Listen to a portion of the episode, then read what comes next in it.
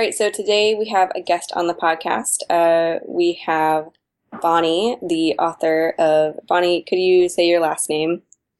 sure, uh, Bonnie Eisenman. Eisenman. Okay, I wasn't that far off. So Bonnie Eisenman, who is the author of a new book on React Native, um, and you're an engineer at Twitter right now, correct? Yeah, that's correct. Um, I started at Twitter a couple months ago, and before that, I was doing React stuff at Codecademy. Oh, cool. Um, so we're we're excited to, especially since uh, a few of us have. I mean, I poked at React Native when it was first, you know, the like, don't tell anyone that I gave you the source code of React Native. Um, and then Javon's been doing some stuff in it. I think Len's played with it a little bit. So we're definitely excited to have you on the show. Yeah, I'm really excited to be here. Should be fun. So, um, I know I kind of want I I want like Javon to ask a question, perhaps, since he's been doing React Native with ClojureScript. Oh, Ooh, interesting. Yeah. uh, so does that mean Twitter is going to start doing React stuff? so everyone keeps asking me that. Um, ironically, I am on a backend team at Twitter. Uh, I'm not touching mobile at all, so I can't. Uh, I honestly, uh, your guess is as good as mine. Does that mean Scala these days still? Yeah. So so these days I've been doing a lot of learning Scala. Um, yeah, all Scala all the time. So how'd you decide to move to a backend team? Um, there was a lot of stuff that went on with that. Um, honestly, the shortest answer is that my friend recruited me. Oh, that's Um, cool. So like, so you had a friend yeah. there and you wanted to work together. Yeah, exactly. Um, his team was hiring, and so the New York portion of our team is now him, myself, and one other person, which is pretty great. Um, and I'd wanted to get to do a little bit more back end anyway. Um, at Codecademy, I was actually full stack because there were only like eight engineers or something uh, in the whole company. Oh Um, wow. So it's still that I- small. Yeah, it's a pretty small team over there. Um, but yeah, so I still get to do my React Native stuff um, and other front end things on the side. Um, and Twitter is pretty supportive of speaking and stuff like that, which is pretty great.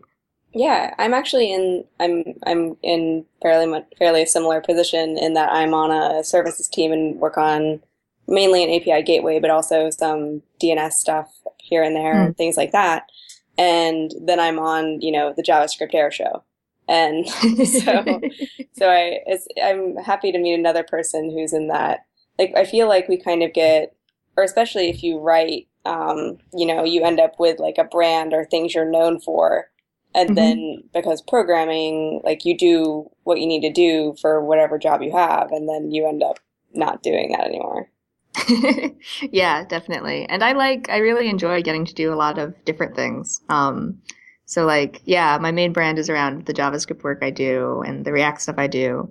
Um, but like, I've also given talks about like musical programming and stuff like that, which is just totally unrelated to my professional work, but still really fun. Um, Cool. What's the what's Yeah. the musical programming about? Um, so there's a language called ChucK uh, that I sometimes use. There's a couple other ones, and I really enjoy um, sort of creating electronic musical instruments. Although I've had to put those projects aside a little bit while I was working on the book. Yeah, understandably. But so like combining like Arduino and physical electronic stuff with musical programming to create like weird interfaces out of like light or water, things like that. Um, oh, cool. Sometimes get to do. Yeah. You know, since we always have to end up mentioning Philadelphia, there is a group in Philadelphia that um, makes music from plants. Um, Oh, so the, have you heard of them? The Data Garden.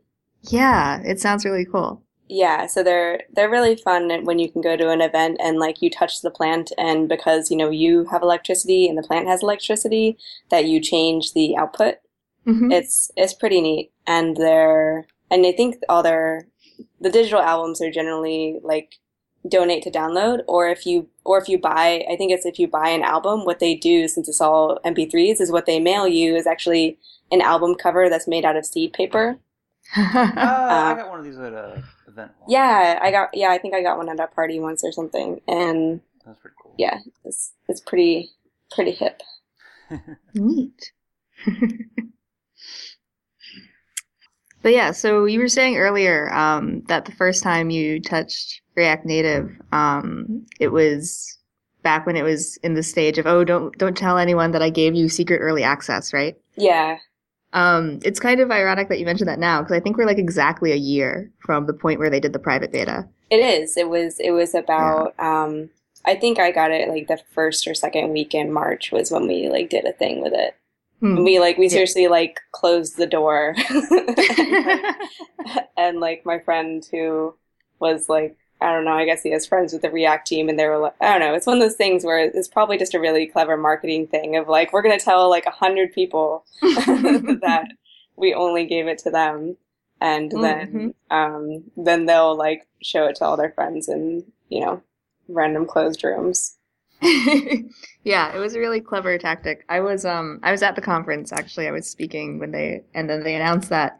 Um and I suspect that the the motivation may have been partially marketing, but also it might have partially been let's hurry up and make sure we've got all the bugs out, especially from the documentation um before we do a real release.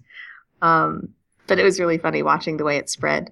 That's true. It's nice when you can release something like that and kind of like tamper expectations, like or dampen expectations Mm-hmm. a little Yeah. bit because it is. Um, and I mean, I think rightly so. I think we have such a high expectation for major open source projects that like when major open source projects launch that they're going to have beautiful documentation and a fantastic onboarding process and all this stuff like otherwise i mean i think about you know especially like large like i'm i guess i'm referring to especially like large company efforts if you look at like how like the sheer number of things that like the facebook open source team has open sourced or you know or really like the netflix team like the netflix open source team they've open sourced like so many things but then they aren't necessarily things you'll hear about all the time um, Right. and that's not because they aren't good. Like, oh, they're you know really good, and like they do have pretty good documentation, but they don't have like this whole like marketing and branding effort as well.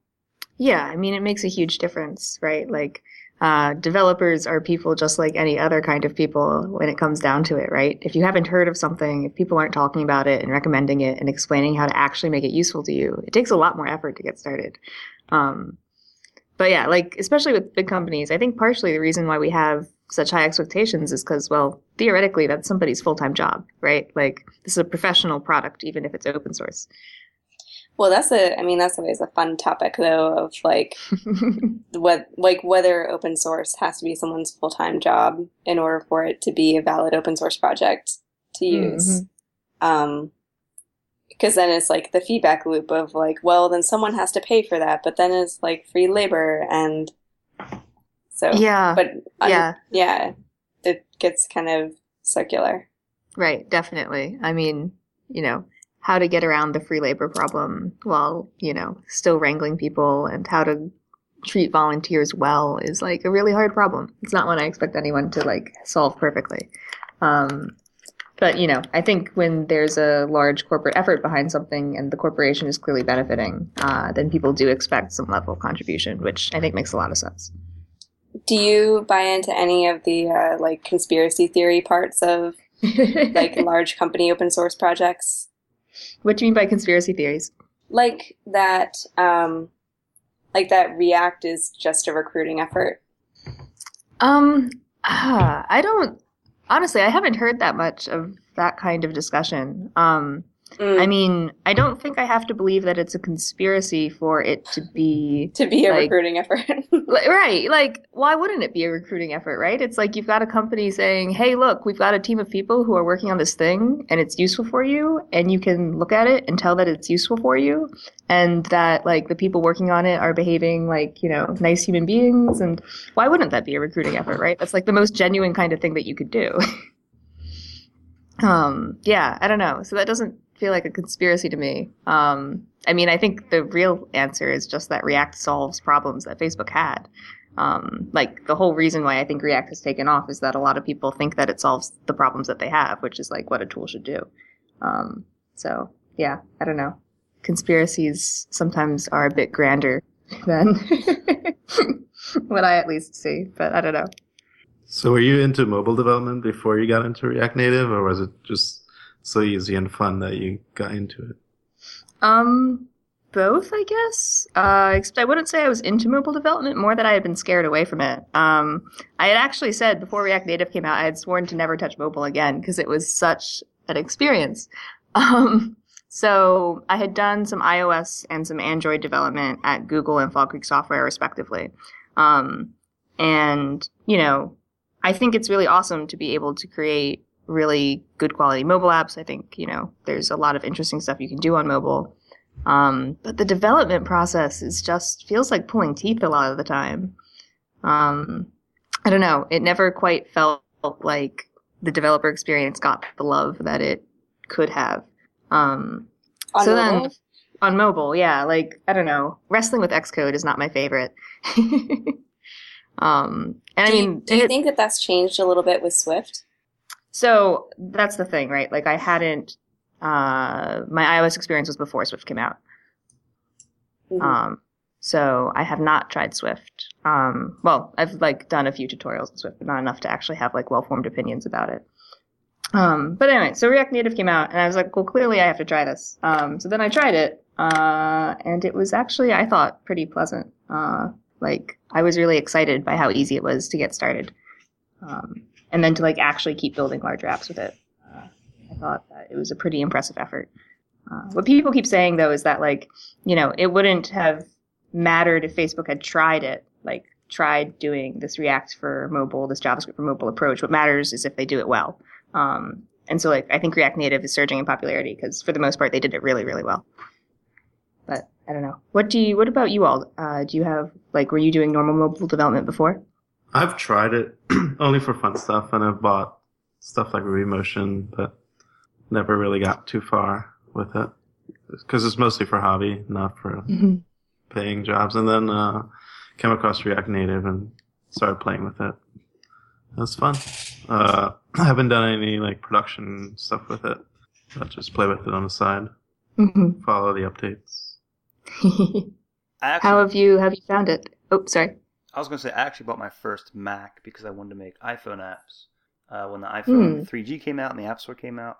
Um, and I was not uh, a programmer at that point. I was just kind of doing it as a hobby, and I didn't really understand how um, the iOS framework, uh, I guess Cocoa or whatever, um, how how like delegates and everything worked. I, I didn't really have a good understanding of that. And so then a couple years ago, I bought RubyMotion when it first came out, uh, and I was uh, kind of an intermediate Ruby developer at that point.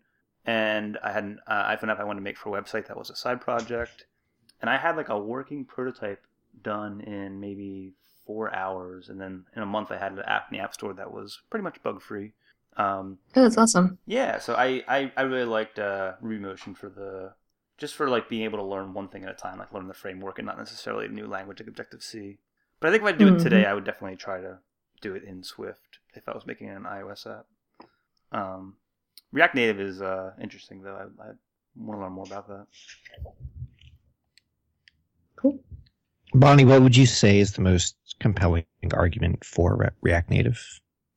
Um, so I think the most compelling argument for React Native is one, like total code reuse, or at least the possibility of it across iOS and Android. Like you don't have to u- reuse all your code, but you can, and that's really awesome. Um, and also, it's just I think a uh, faster and more pleasant like mobile development experience. Um, so you get like faster turnaround time, you get code and knowledge sharing across your teams. Um, and it really breaks down the silos of like web developer, Android developer, iOS developer. And if you're working on a project where you're doing all three of those, like not having to uh, treat all of them as separate projects is pretty awesome. Uh, like the first time, so I built like a flashcard app uh, as part of writing the book. Um, and I built it with React Native for iOS before Android support had launched. And then Android support came out, and I hit run, and it worked. um, which was just like really cool. So, I So you you were already uh, sort of separating your code, or I guess isn't there the thing where like you have to put Android specific stuff in the Android files? Like you're already doing that, like using components. So um, there's boilerplate that you need for an iOS app and boilerplate that you need for an Android app for the project as a whole. Um, so like for iOS, that means you need an Xcode project. For Android, you need like you know the usual Android boilerplate and like a build file and stuff like that. Um, but for your actual code that describes your application, uh, you don't need to have separate versions of that for each platform, um, unless you're doing like platform specific stuff. Like you know, uh, iOS and Android have slightly different APIs around certain things. Um, yeah, just the same React code will work for both. Um, and you will occasionally want to write platform specific code, and it's easy to do that. Like, I don't know, I think on Android and iOS, you usually have tab bars at different parts of the screen, right? yes, um, Navigator or Navigator iOS or something like that. Well, so the Navigator is actually the same between the two. Uh, okay. I would I would not use Navigator iOS. it's had a deprecation mark on it for I think since the second month of React Native or something. Um, what is that? But, like it's like they make something and they're like, well, that was a terrible idea. Like- so, yeah, I mean, I think that there was a lot of like API churn basically, um, especially in the first couple months. Um, we're now like a year out, so like things have stabilized. But that was basically they implemented the JavaScript Navigator API, which is cool and which works, and you know you can push states on and pop states off. But iOS is its own thing, and they kind of started implementing it, and a lot of people really wanted it.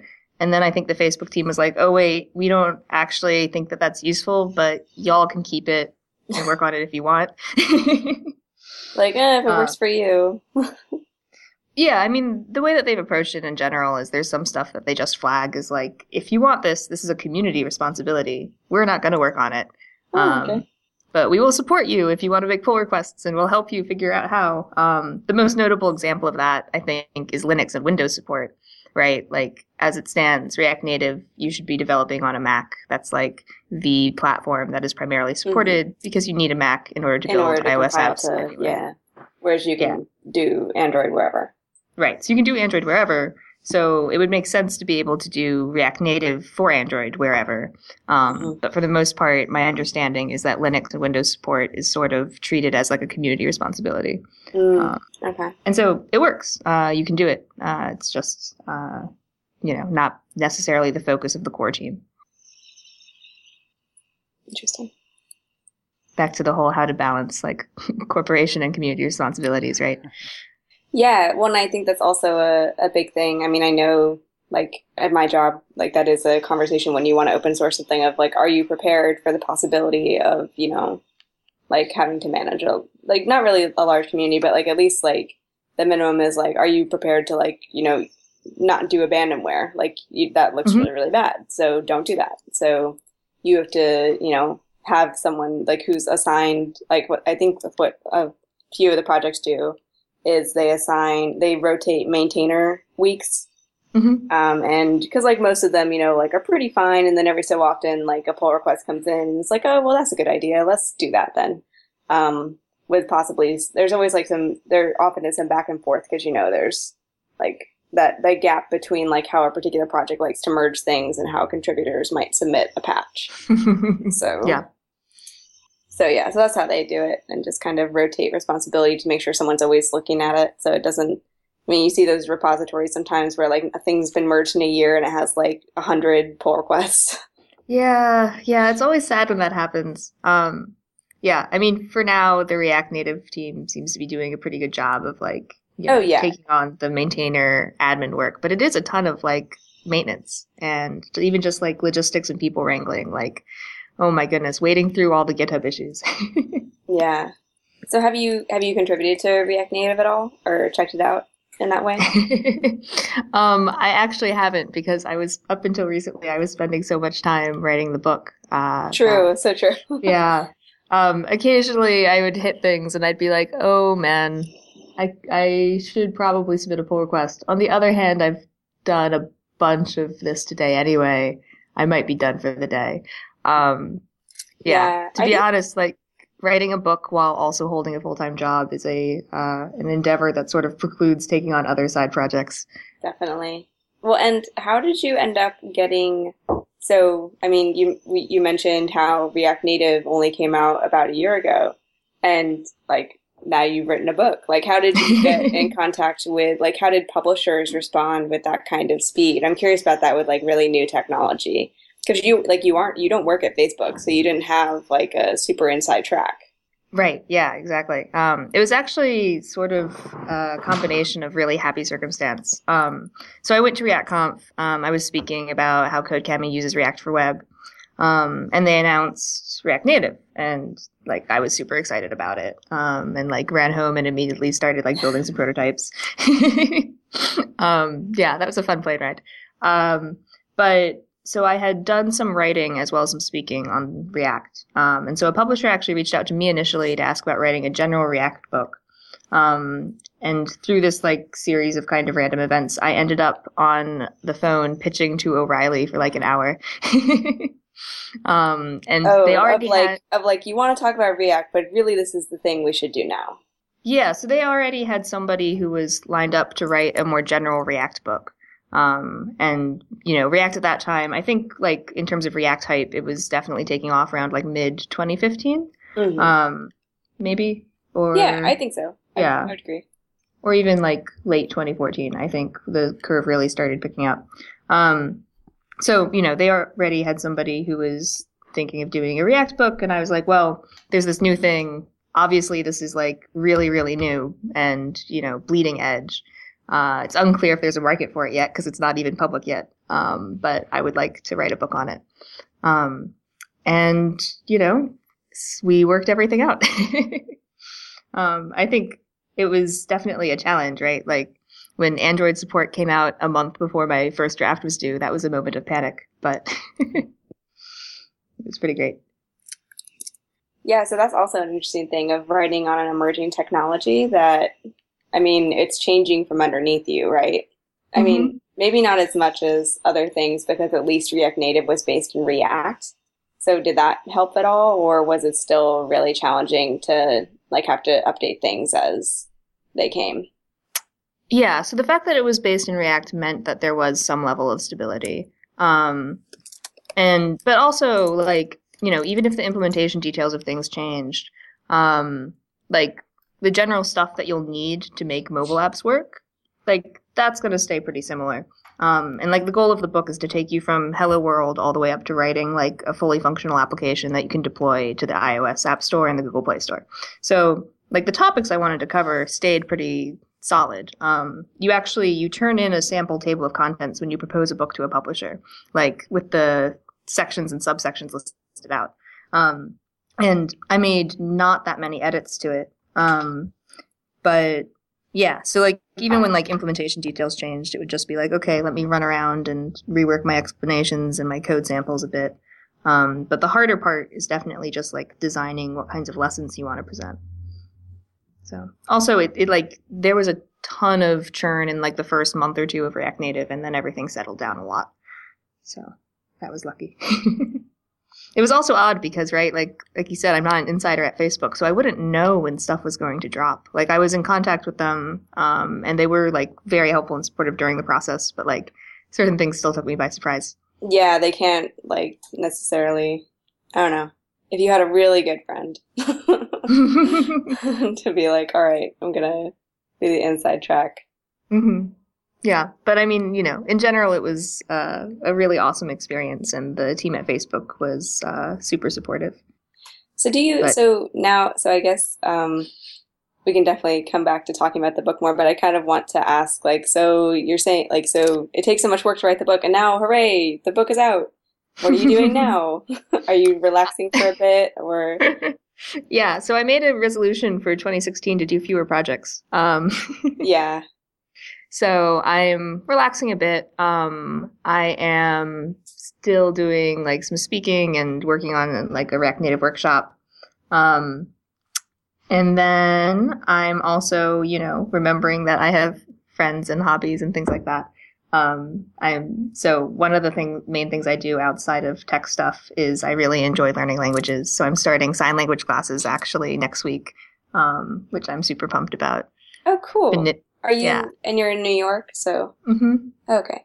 I have a, a friend who um who studied uh, at uh, like well because like I used to live in DC and so uh, we have we had Gallaudet there, um, which is a a deaf and hard of hearing school, and so they have really good classes.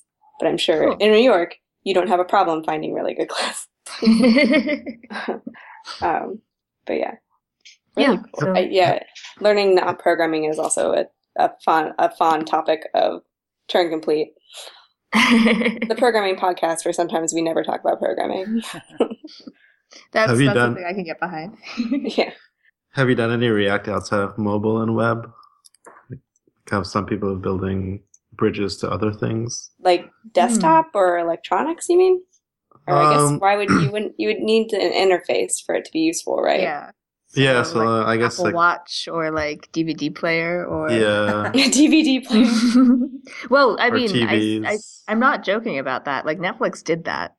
Um, I don't know if you've seen the Netflix talk from React Conf last year, but they basically like implemented React Native simultaneously with the Facebook team without knowing it, but for like a few hundred DVD players and TVs and stuff. Is that like with Falcor or with something else? Um, it's their own proprietary thing. I Oh, forget of what it's called. Okay. Um, I mean, I've, I've noticed that that like they, I mean, because they have to ship to so many platforms that it's all HTML5 based, mhm. and oh my gosh, their QA team must be amazing. Yeah. Like, yeah, they probably have like a QA job. warehouse of like.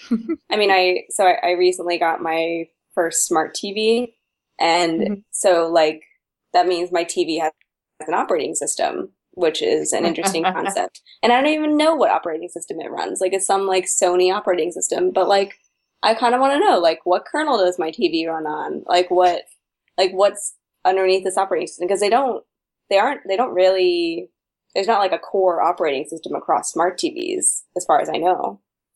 That'd be an interesting thing to find out. But I really don't think so. I think they're all proprietary, kind of like um or if they do, it probably is more analogous to like Android distros.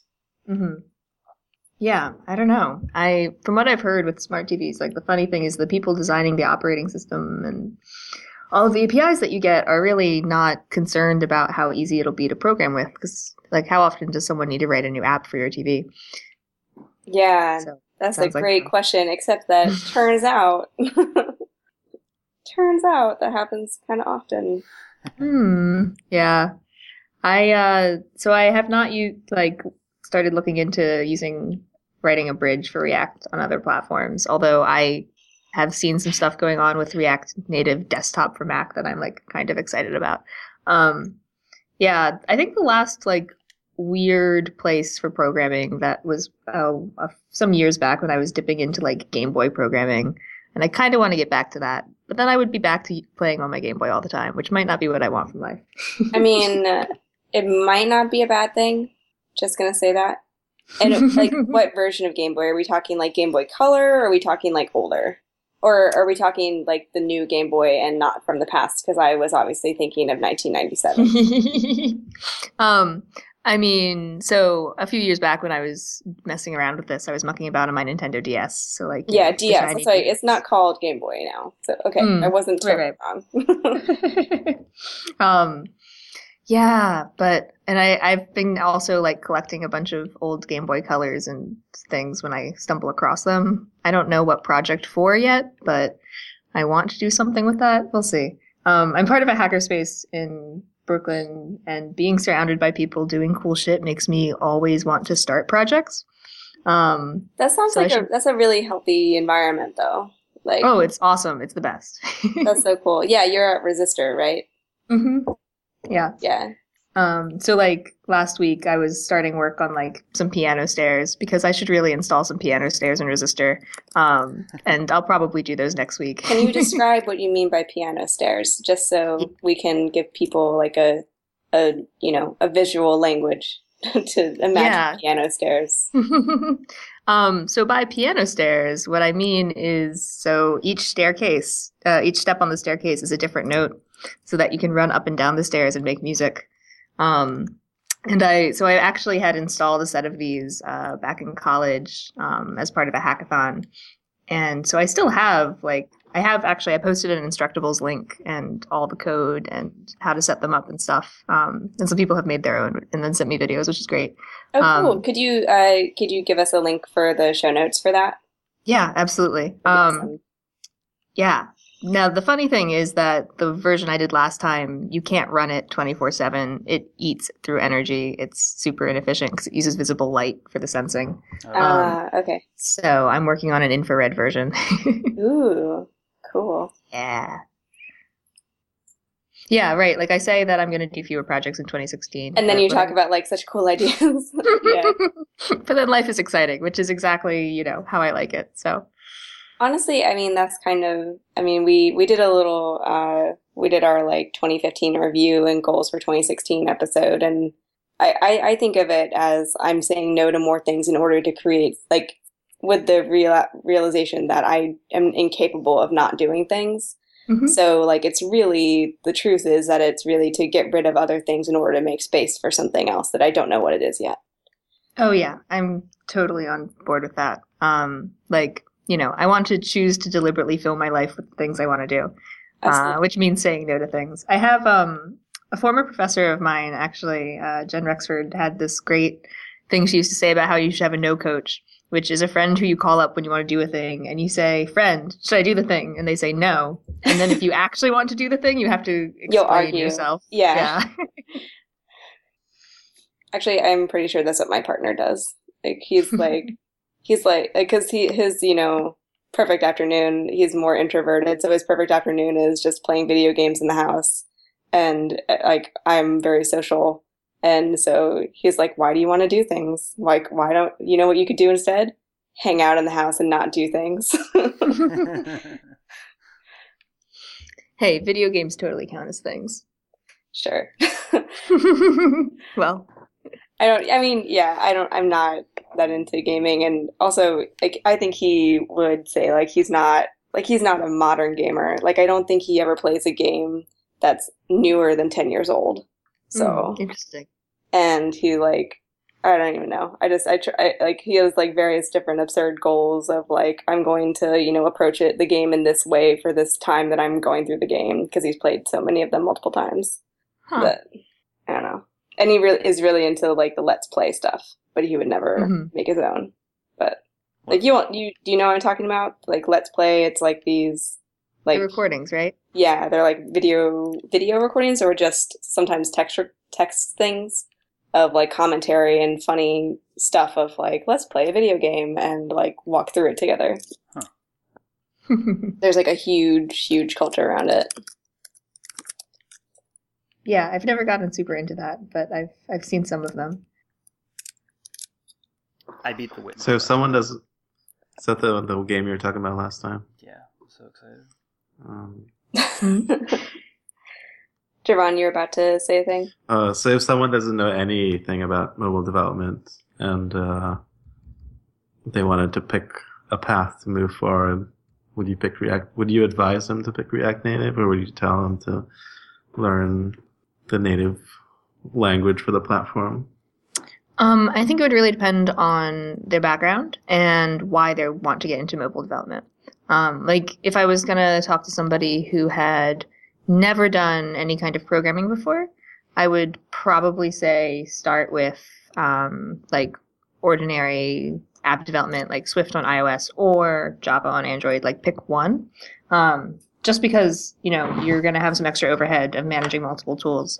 Um, but if you have like any programming, any kind of prior programming experience, regardless if it's mobile or web or something else, um, then I would say that you should really, really be looking at React Native. Um, like, I think there's huge benefits to being able to do iOS and Android at once without sacrificing quality.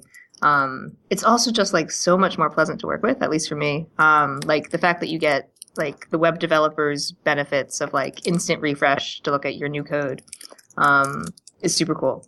Uh, so yeah, I don't know. I think it ev- like as with everything, right? Like it depends on your there's circumstances. trade-offs. But- and- Yeah.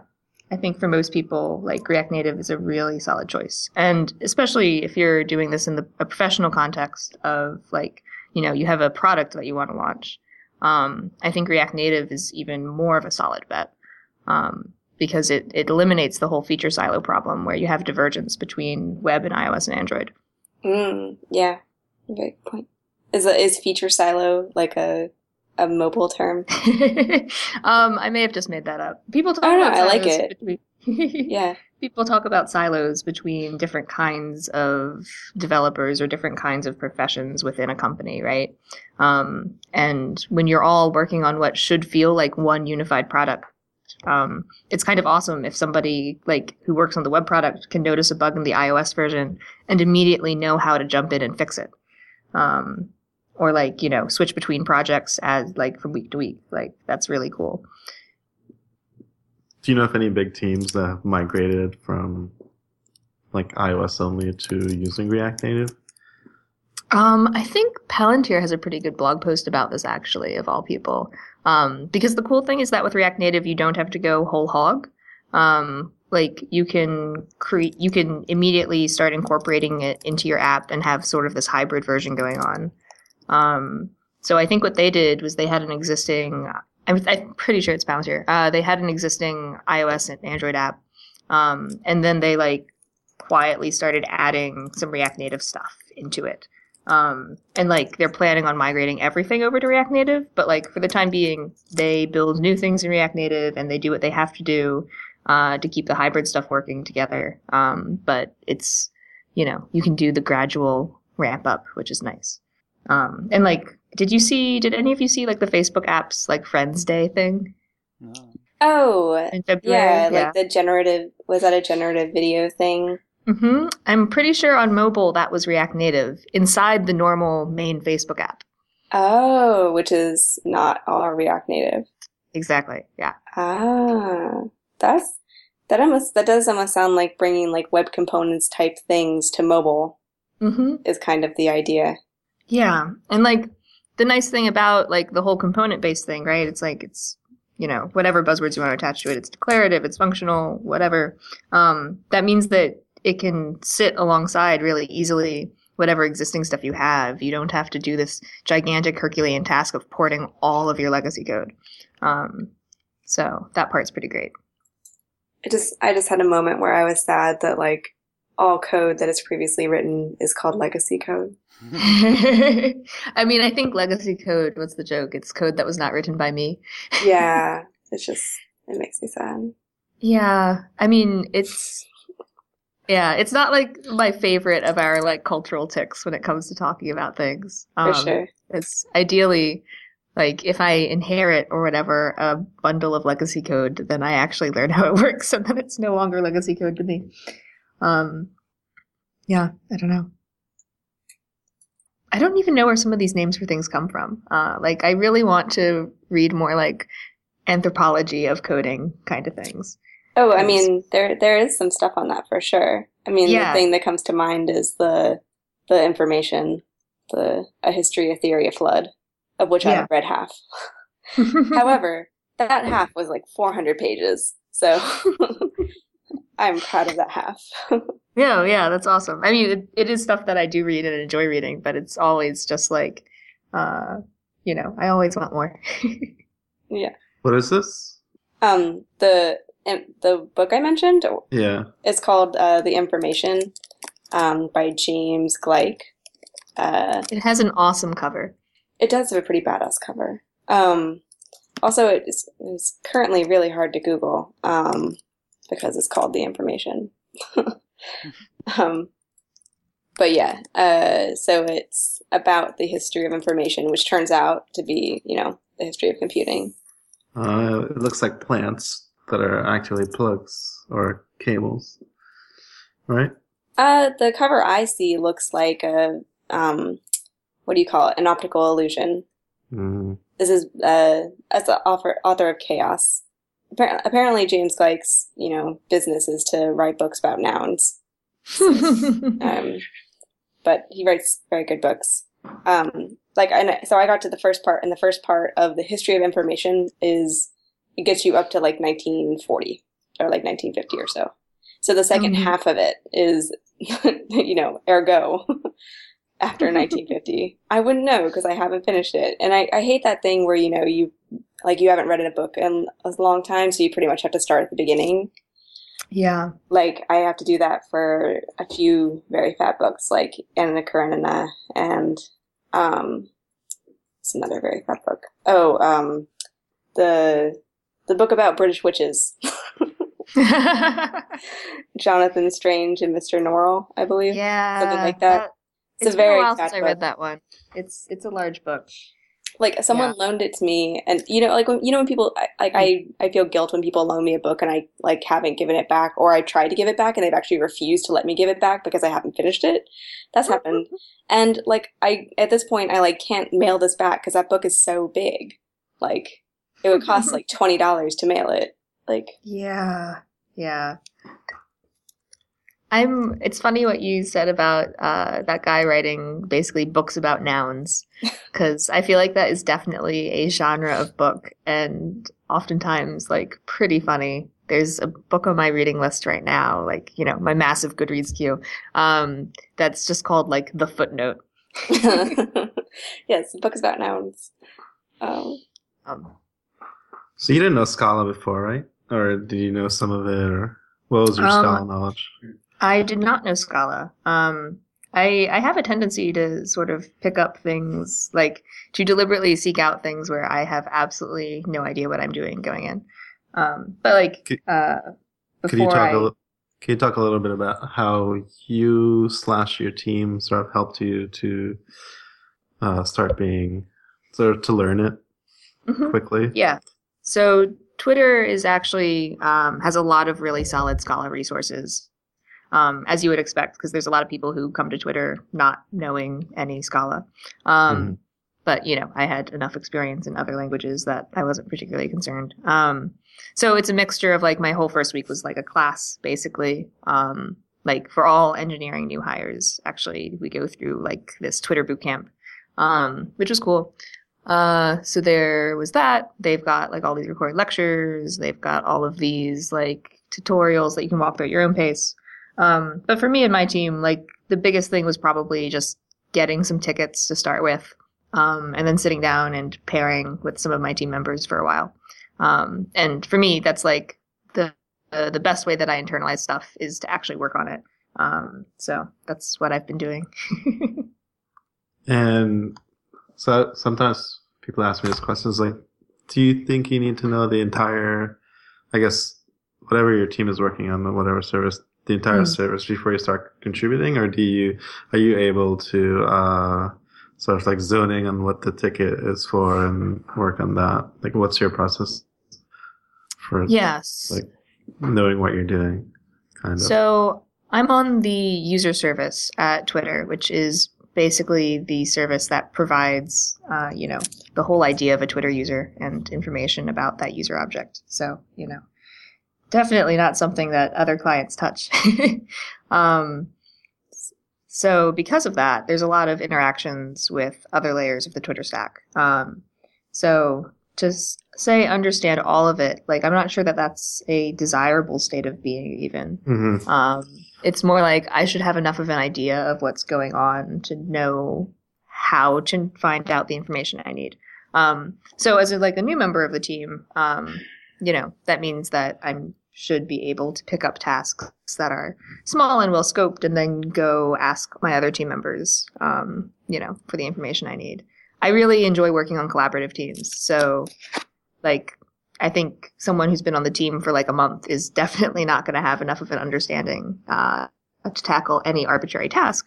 Um, but I should know who to ask, right? Uh, so that part's been really good.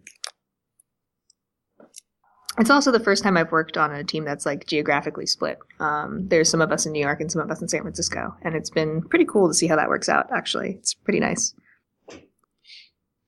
Do you guys treat it as a distributed team, or do you treat it as like New York and San Fran, or What do you mean? since like some of you are on site in New York, did, is the team treated as a remote team, or is it treated as there are two parts of the team, one like different locations? Mm. So I mean, Twitter is fairly like headquarters centric in the sense that like uh, San Francisco is like the base of operations, um, and so it's the New York team that flies out once a quarter to go to San Francisco, and not the other way around um, Okay. for the most part. Um, but like, like for example, the tech lead on my team is in New York, right? So, um, I mean, we are a remote team, I guess, except we're also in like a very large Twitter office. So, um, like, I don't know, culturally, I don't feel like I'm being treated like I'm just a remote person or like I'm super far away. It's like no, we ha- we also have a strong center of gravity here. But I think like good VC systems are probably the biggest factor in that feeling in like closing that distance. So what's next for you in React Native? You're gonna try ClojureScript with React Native? I am super excited to try that. Actually, it looks really cool. um, first, I want to learn Clojure actually um, for musical programming reasons, um, because SuperCollider is supposed to be really neat, um, and that's Clojure based. Uh, but yeah, no. Um, for my immediate plans with React Native tomorrow, I am actually giving a talk at Hack Summit about it.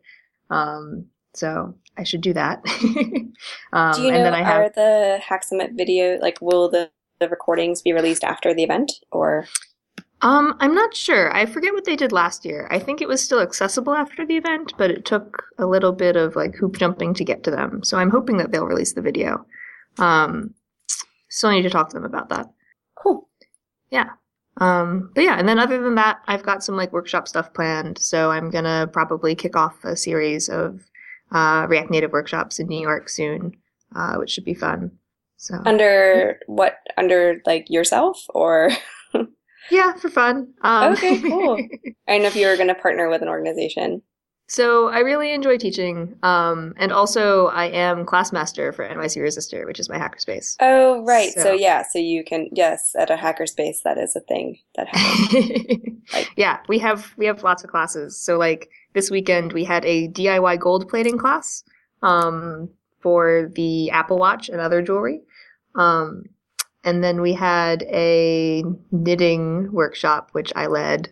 Um, and yeah, so we have everything from like programming based classes to laser cutting to knitting. We have like a hydroponics class coming up. Like most things fall under the umbrella of yeah, totally go do it. Nice. Well, I saw you're I saw you were knitting a thing for your hand, like a metal. Uh, I don't know what you would call it, but are you finished mm. with that? Uh, my gauntlets of plus ten co- coding. I think that was the. Uh. The uh, the moniker one of my coworkers gave them. Um, I'm not done with that actually because I got distracted by knitting a hat. okay. Um, but yeah, I was working on that. I should probably finish that project. So it's about that time to do picks. So, um, so at the end of the show, we pick a thing, and that's the picks for the the show. Uh, so I'll go first, uh, and then we'll we'll let you go last, Bonnie, in case you need mm-hmm. to scramble. um, but uh, so I'm gonna pick uh, Jwt.io, which is JWT.io, um, which is you know pronounced Jot apparently uh, J- about JSON Web Tokens.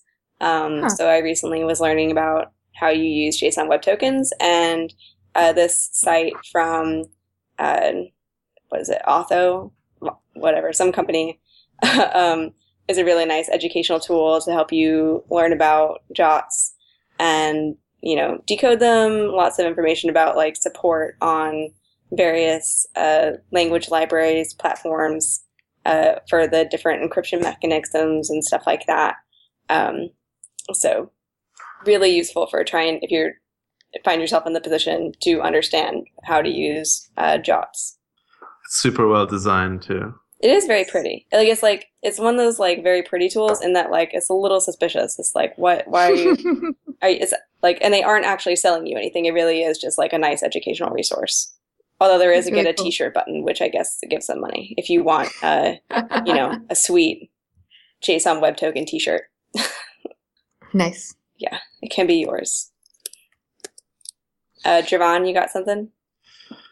Uh, yeah. I felt like I had a lot of picks before. No, but uh, my music pick. I'm totally saying this the name of the song right wrong. Um, but it's Bang Data. But I think they say data differently. Data.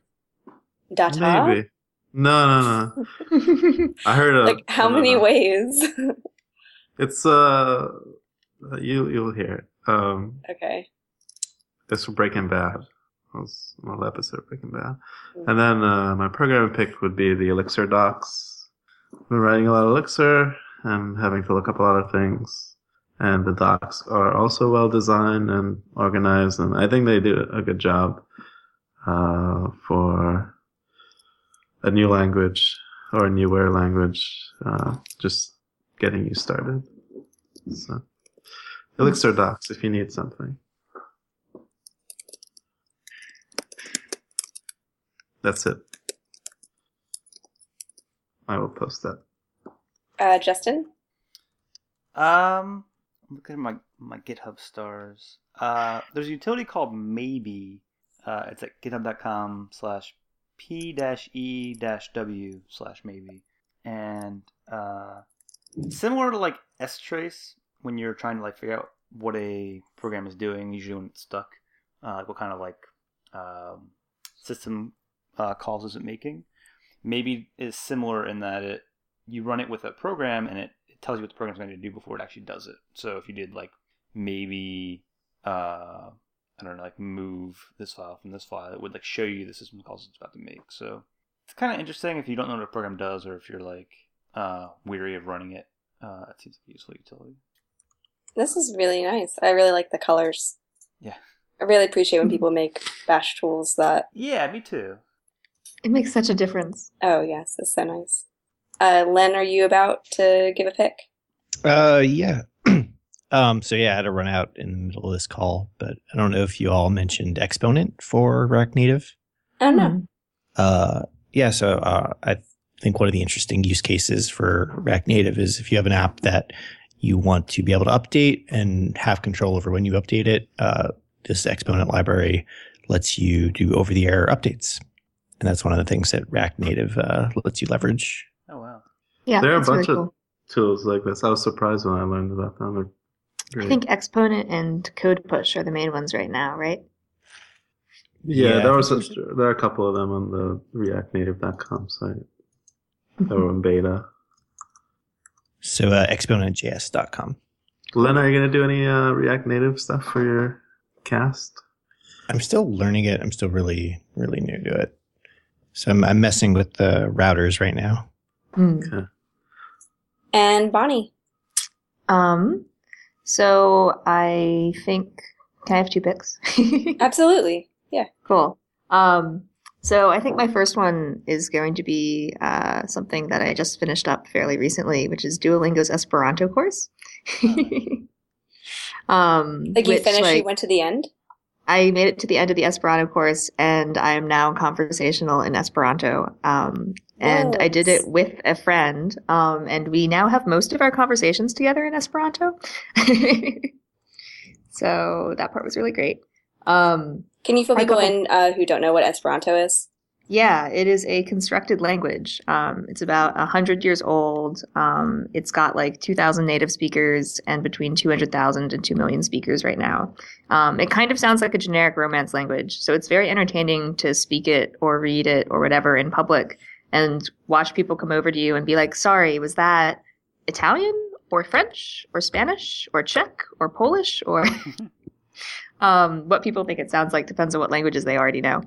Um, but it's it's really fun and is super super easy to learn. So that was really great.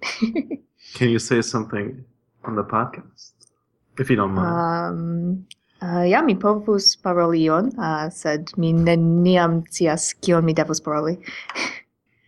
Wow. And what So does that that, was- mean? that was me saying, yeah, I could say something, but I never know what to say. Excellent. Perfect. I was kind of Um, hoping for a Turing-Incomplete is the best podcast ever. Ah, Trin complete estas la play bona podcasto uh, en ciam. Excellent. Thank you. Um, woohoo! Yeah. Um, and then the other one, uh, I'm going to do a cop out and say my book, which you can all go check out on Amazon uh, or O'Reilly.com. Um, and so that's Learning React Native. Uh, it's available in print and ebook. If you buy it from O'Reilly, um, it is DRM free for the ebook. Um, and also you can get a discount with the code OFF40, which is 40% off. Yay. Nice. Yay. All right. Thanks. Uh, and uh, for the rest of you all, we'll talk again soon. Great. Thanks so much for having me. Absolutely. Thanks so much. No problem.